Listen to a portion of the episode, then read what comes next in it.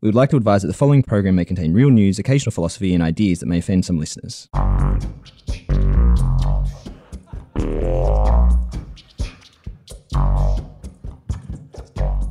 So, what shall we talk about this week? There's a whole bunch of stories around data, social media, and AI. Yeah, for example, Axios reported that in the US, about 3 million voters registered already through social media. It's about 2.5 million on Facebook and Instagram, and another almost a million people registered via Snapchat. And the interesting thing here is that these social media platforms have such a broad reach that they're managing to be very effective at engaging voters, especially young people, and registering them to vote. Obviously, not an issue here in Australia since we all get to vote all the time. Because voting is compulsory. So that's a really good use of social media. There's been, you know, the dark side of social media in the media again because Twitter has problems with its photo cropping algorithm, which seems to favor white faces over black faces. Users have discovered this and have posted quite a few examples. One of the most popular ones is a user posting what he says is a horrible experiment whereby the Twitter algorithm cropped out Barack Obama from a photo that showed him and Mitch McConnell. So, this algorithm is supposed to help people when they post photos to only show what is relevant in the photo. And oopsies, that's not good.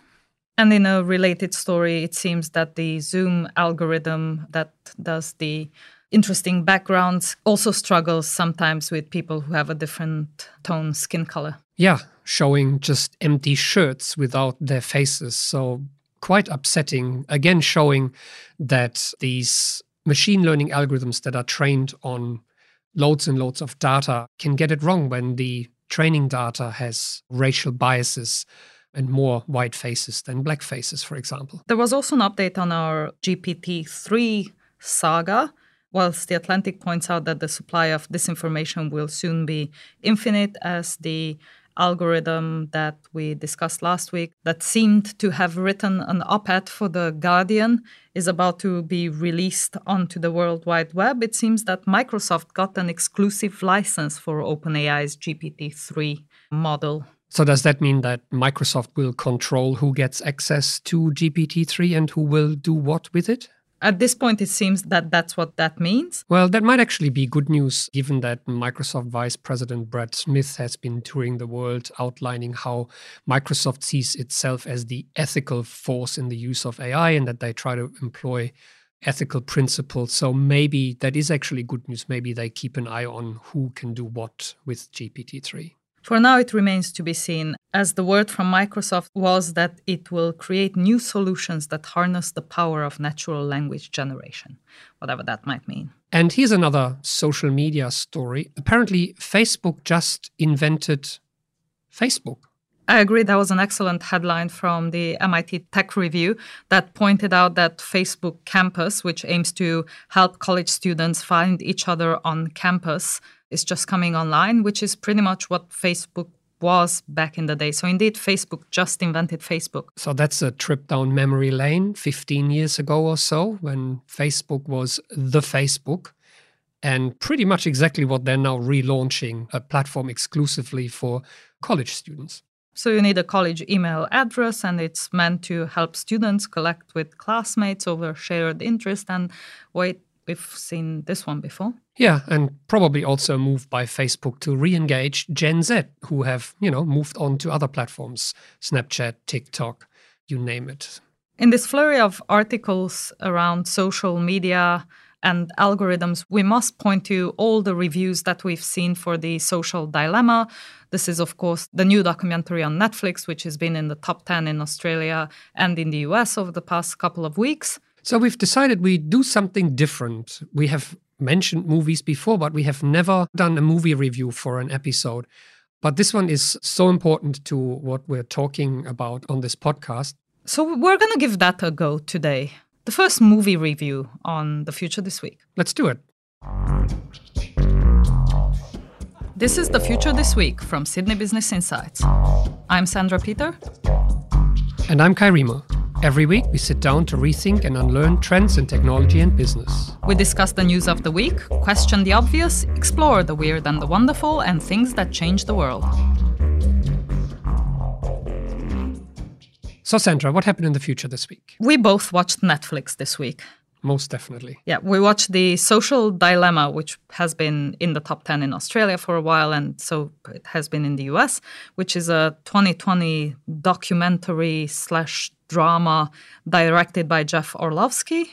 And it has also been all over the news. There have been a fair few reviews that both of us have read, and we thought, hmm, we should talk about this because there's some really harsh reviews for what we both thought was actually quite a well made documentary. Yeah, so the documentary does explore the impact of social media and its underlying algorithms and business models on society. And we should say from the very beginning that we're quite sympathetic to the topics that the movie raises. We've been talking about the issues raised in this documentary for years now. Uh, we've covered things like misinformation and disinformation and political polarization almost three years ago when we talked about the Cambridge Analytica scandal. We've interviewed many of the people featured in the documentary. Yeah, for example, Cathy O'Neil, the author of Weapons of Math Destruction. We had her on The Future this week. And you also interviewed Jonathan Haidt. Who's a professor at NYU and who wrote, among other books, The Coddling of the American Mind, looking, among other things, at the effects that social media, together with other societal changes, has on Gen Z or Gen Z. And we've talked about issues such as privacy and bias and algorithms and how social media monetizes its content and the kind of unintended consequences this has had. So, across a number of episodes, we've engaged with the content of the movie. So, we thought we'll unpack this. We engage with the criticism a little bit, look at what might be unfair critique, but also where the movie could have gone further.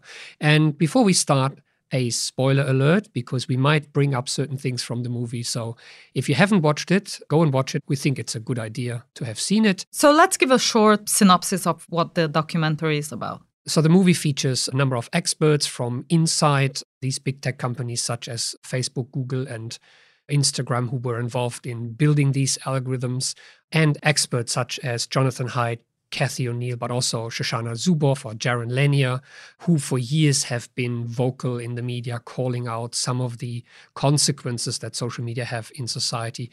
And on the other hand, a hypothetical family as a dramatization to illustrate some of the effects that social media has in people's daily lives the movie does call out a number of problems, and some have to do with design ethics. They look at things like addiction or body image or bullying, data privacy, but also problems with algorithms, many of them underpinned by the business model that these companies have that create bubbles and echo chambers that lead to political polarization or that lead to the proliferation of extremist content or to misinformation or disinformation. And so while we get to see how this family struggle with some of these issues, and one thing that the movie does really well, it brings in the very people who helped build some of these technologies.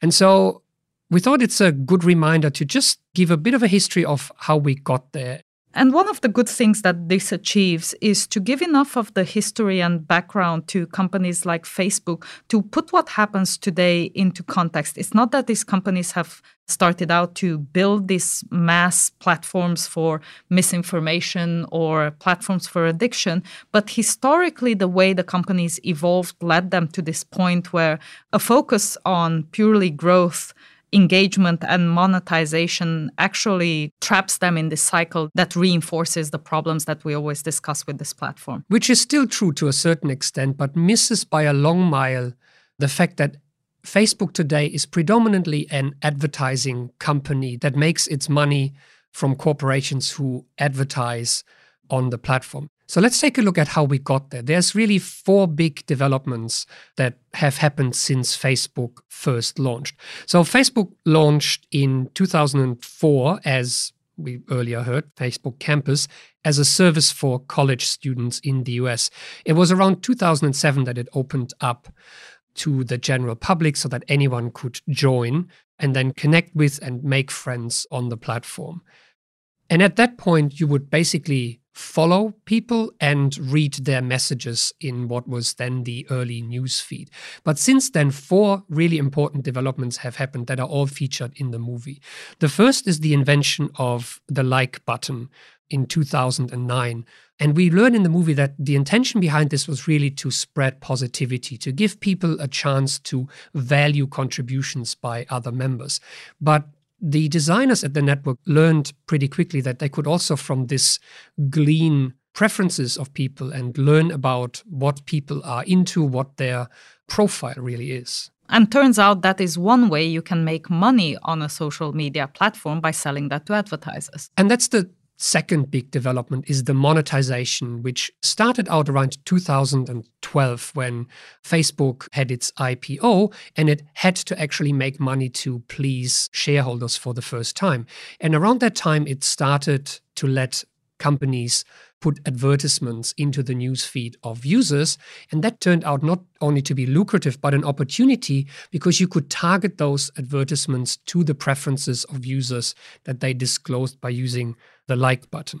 So, what then happens is that Facebook and other social media companies, Facebook is not the only one that does this, get trapped in a cycle where they have to constantly grow the number of users on the platform, increase engagement, so increase the time that users spend on the platform in order to increasingly monetize their activities on the platform.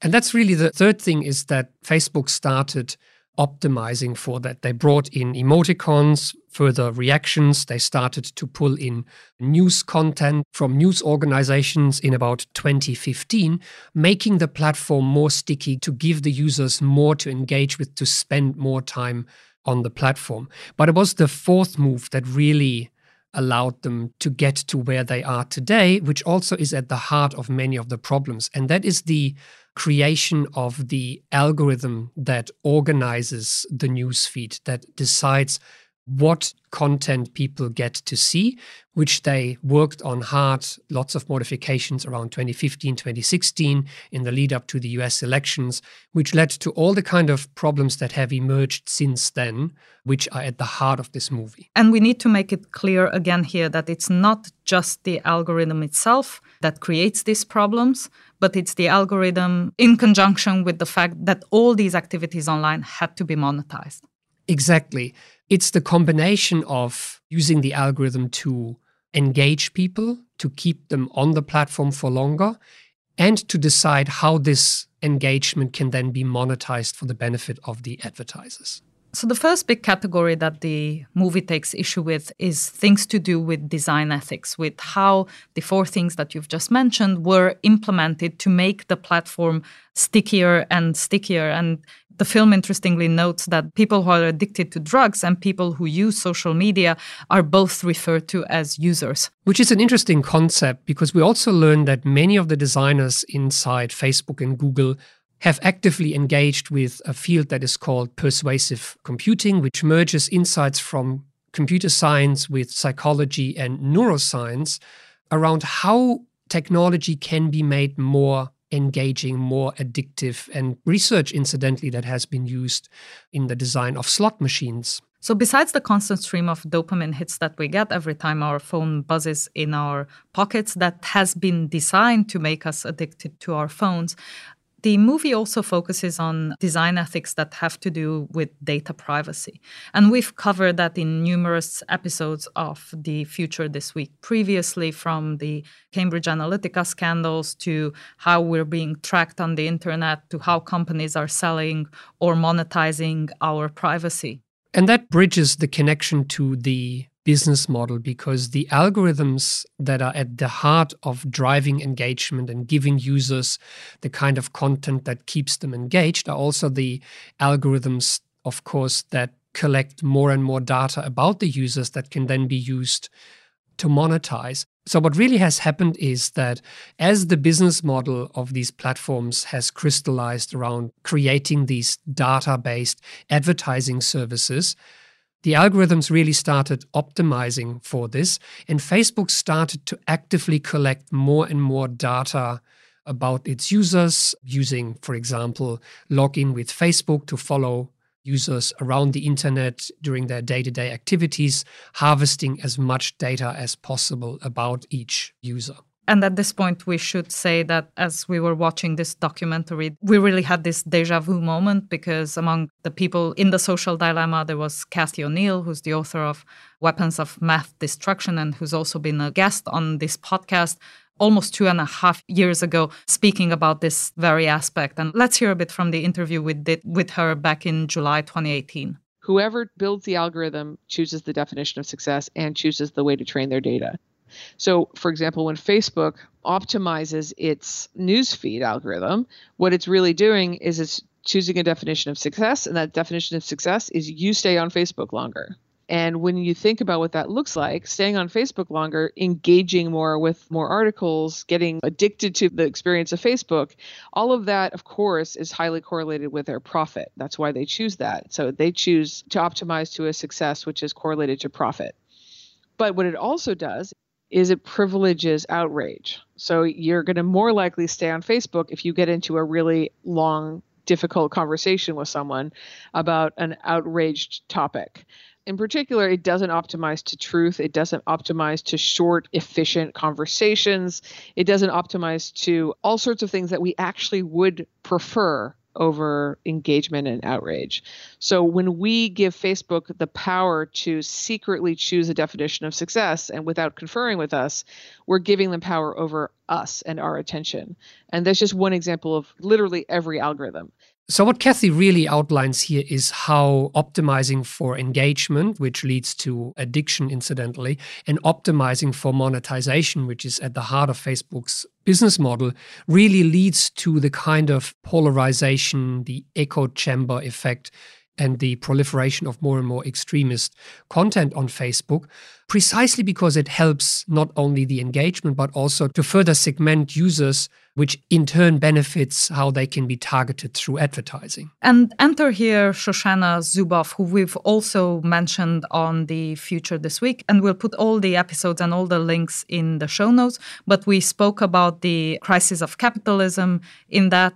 And Zuboff, of course, coined the term surveillance capitalism, the way in which data about our collective behaviors is monetized to basically commodify our everyday behavior on these digital platforms. So, not just on Facebook, but on all these digital platforms, Amazon, Google, and to sell access to these behaviors and manipulate them for the financial gain of these organizations. And I think while a subtle point, it's an important point because companies like Google and Facebook, they do not sell our data.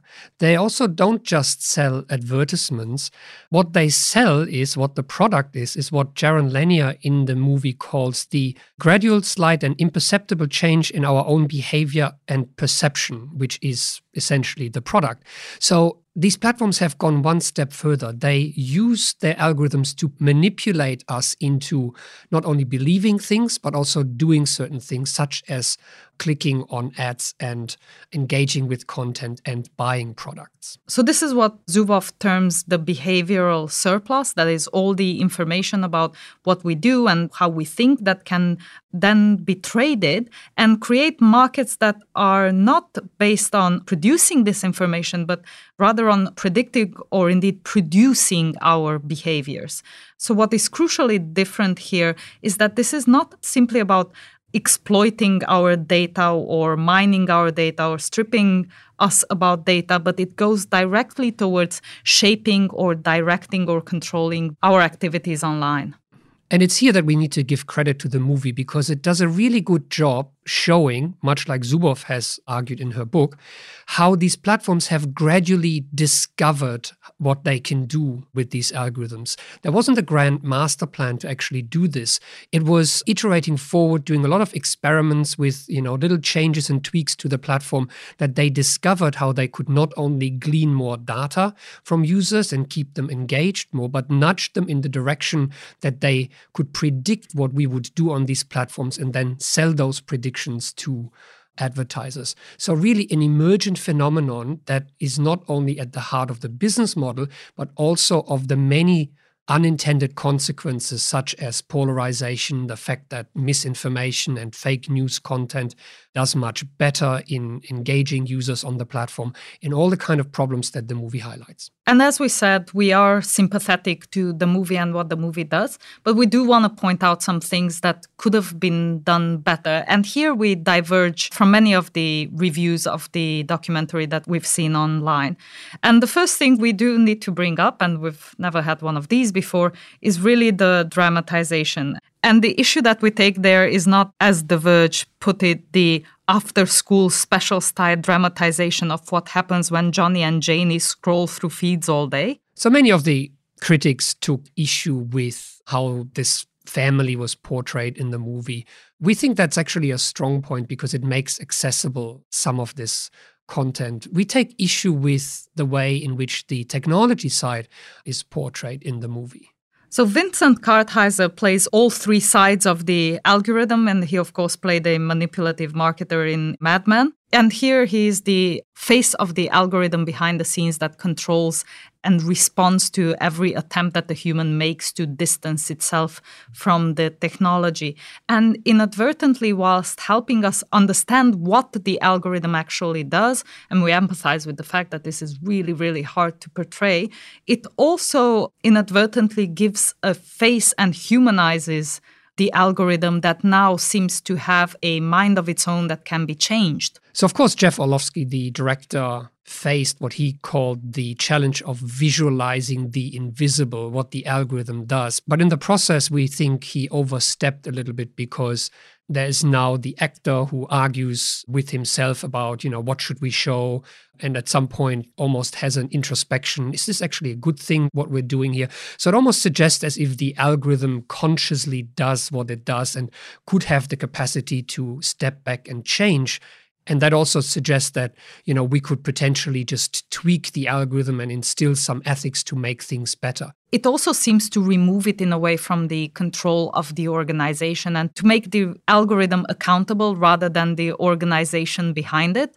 We never actually get to see the social media company behind the algorithm and we've called this out on the podcast a number of times the fact that these companies want to object responsibility and blame their algorithms, which is exactly what is invited by the portrayal of the algorithm in the way it does. And speaking of the company behind it, it was a bit weird that at the end of this thing that talked about addiction and how we're nudged into more and more engagement at the end of the movie, Netflix suggested a whole range of other content to me and indeed started playing trailers for other things I should be watching. Yeah, so a similar recommendation algorithm wanted you to be engaged with now Netflix. But back to our movie review, the other thing that a lot of the internet took issue with was the range of experts used in the movie. And there were a number of articles that raised the issue that these people who have helped create the like button or create many of the strategies that are now called out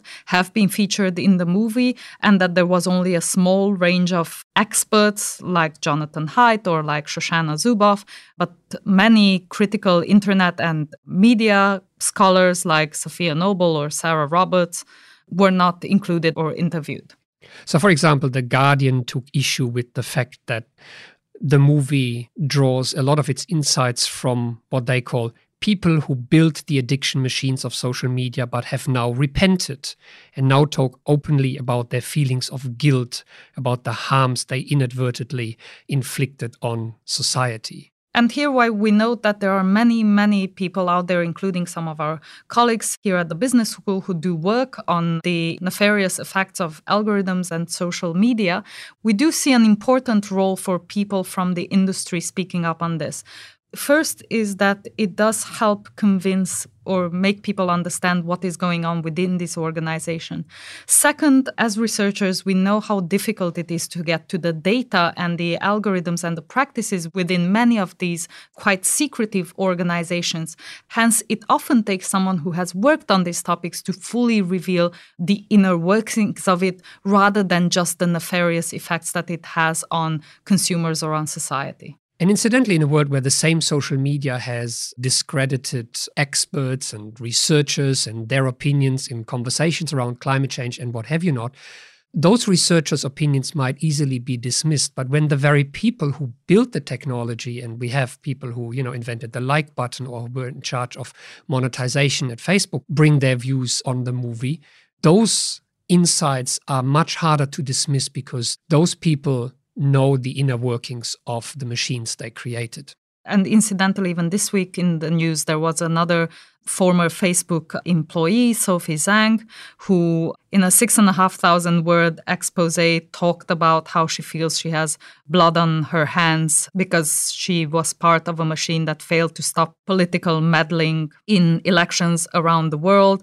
that she was aware and that Facebook had ignored evidence that there were fake accounts on its platform and that there were practices that were disrupting political events around the world, and that the actions that she has taken, or rather not taken, have affected national presidents. But there's one point we agree with the critics, and that is that the movie very much concentrates on just the role of social media in creating those ills in society that are portrayed, rather than taking a look at the bigger picture, at the context in which social media operates. And indeed, many articles have already pointed out that the documentary seems to ignore the world out there and the fact that social and economic inequality has continued to widen over the last 10 years, and that many people today are deeply skeptical towards those in power, towards international institutions, or towards scientists, and that has created the background on which many of these conspiracy theories, misinformation, disinformation could take hold. For example, the polarization happens on cable television as well. It is just that social media, with its algorithms, are a very powerful accelerant and amplifier of these effects. And also not the only culprit.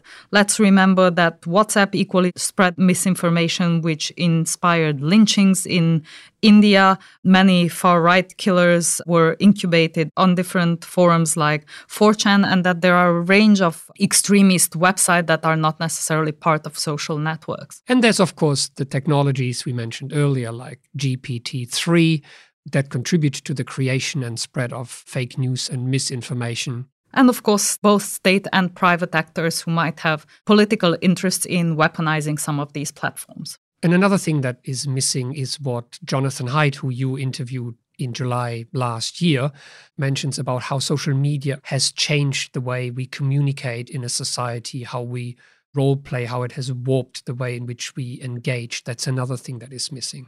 And here's a clip from that interview. Social media, I think, needs to be separated from the internet because social media connects people not in ways that encourage authentic communication, but in ways that put everyone on notice that what I say to you, it doesn't actually really matter very much how you react. You're just one person. What I say to you is really guided much more by what thousands of other unseen people will think. And this changes the nature of communication. It makes us much more fearful. It makes us much more concerned with display and it therefore warps conversations. It's always been hard to find the truth, but in the age of social media, I'm almost in a state of despair. It's very hard to find the truth now. And here's the point where it should become really obvious to anyone who's seen the documentary or is listening to this episode of The Future This Week that the problems associated with social media are really, really complex. And one of the things that we could hurl at the social dilemma at this point would be that even with the two of us who are very knowledgeable about the topic, it's really difficult to summarize in one sentence what is the problem with social media. There seem to be so many of them technology seems to have gone wrong in so many ways. And there's so many ways we could attempt to fix it. And indeed, the end of the documentary has a laundry list of turning off your notifications and trying to engage more with people in real life or inventing more technology to fix this, or indeed regulating the social media giants. But misses the one thing that is actually at the heart of this problem, and that is if we want meaningful change, we have to change the business model. We need to understand that we're not dealing with a social media company that might not have enough competition, TikTok or otherwise, but that we're actually dealing with an advertising company that is in fierce competition with another advertising company, such as Google, and that the very nature of the operations drive the effects that we're talking about. And if we want meaningful change, we would have to change the way in which monetization drives and shapes interactions on these platforms. And again, here it's the same issue that we've seen in Australia with the ACCC's report on digital platforms last year, where unfortunately both regulators and the public do not seem to have an awareness of fundamentally how these platforms operate or that they are fundamentally advertising companies. And unfortunately, all recommendations, both here in Australia and in the US, seem to accept those business models and suggest that we tinker with things like data privacy or the amount of time we spent on the platforms rather than challenging their business models. And by proposing any measures to either monitor or curb the activities that they do, we tacitly accept the fact that this is the only way for companies that now have become infrastructures to operate, and it gives legitimacy to the business models underpinning these problems. And so, in the absence of anyone taking on the business models as such, we are left with the useful recommendations that the social dilemma gives in its credits at the end. And that is things that individuals can do to remove themselves from the worst harm that these platforms can do to our daily lives. So, we want to end this in the spirit of the documentary by adding our own recommendations to the list. And so, the first one is to bring more diversity into the teams that design these kinds of technologies. That point has been made previously if the original design teams at Facebook had included people who were exposed to cyberbullying or hate speech online, rather than almost exclusively white Caucasian males in their 20s, then maybe many of the unintended effects could have been avoided. And second is to echo something that Jeff Orlowski, the director, has said in an interview where he did acknowledge that platforms need to change their business models and build in different incentives. That is, we need to rebalance the value that derives from these platforms for all stakeholders, not just for advertisers or shareholders, but also for users, for media companies, for democratic discourse, as these companies provide a vital infrastructure for all of these things. And that's where we want to leave it for this week. Now, please go away, feed more algorithms with your recommendations for the future this week if you like this episode or tell your friends. Until next week, thanks for listening. Thanks for listening. Sandra Peter is the Director of Sydney Business Insights. Kai Riemer is Professor of Information Technology and Organisation here at the University of Sydney Business School. With us every week is our sound editor Megan Wedge. And our theme music was played live on a set of garden hoses by Lindsay Pollack. You can subscribe to The Future This Week wherever you get your podcasts. If you have any weird and wonderful topics for us, send them to sbi at sydney.edu.au.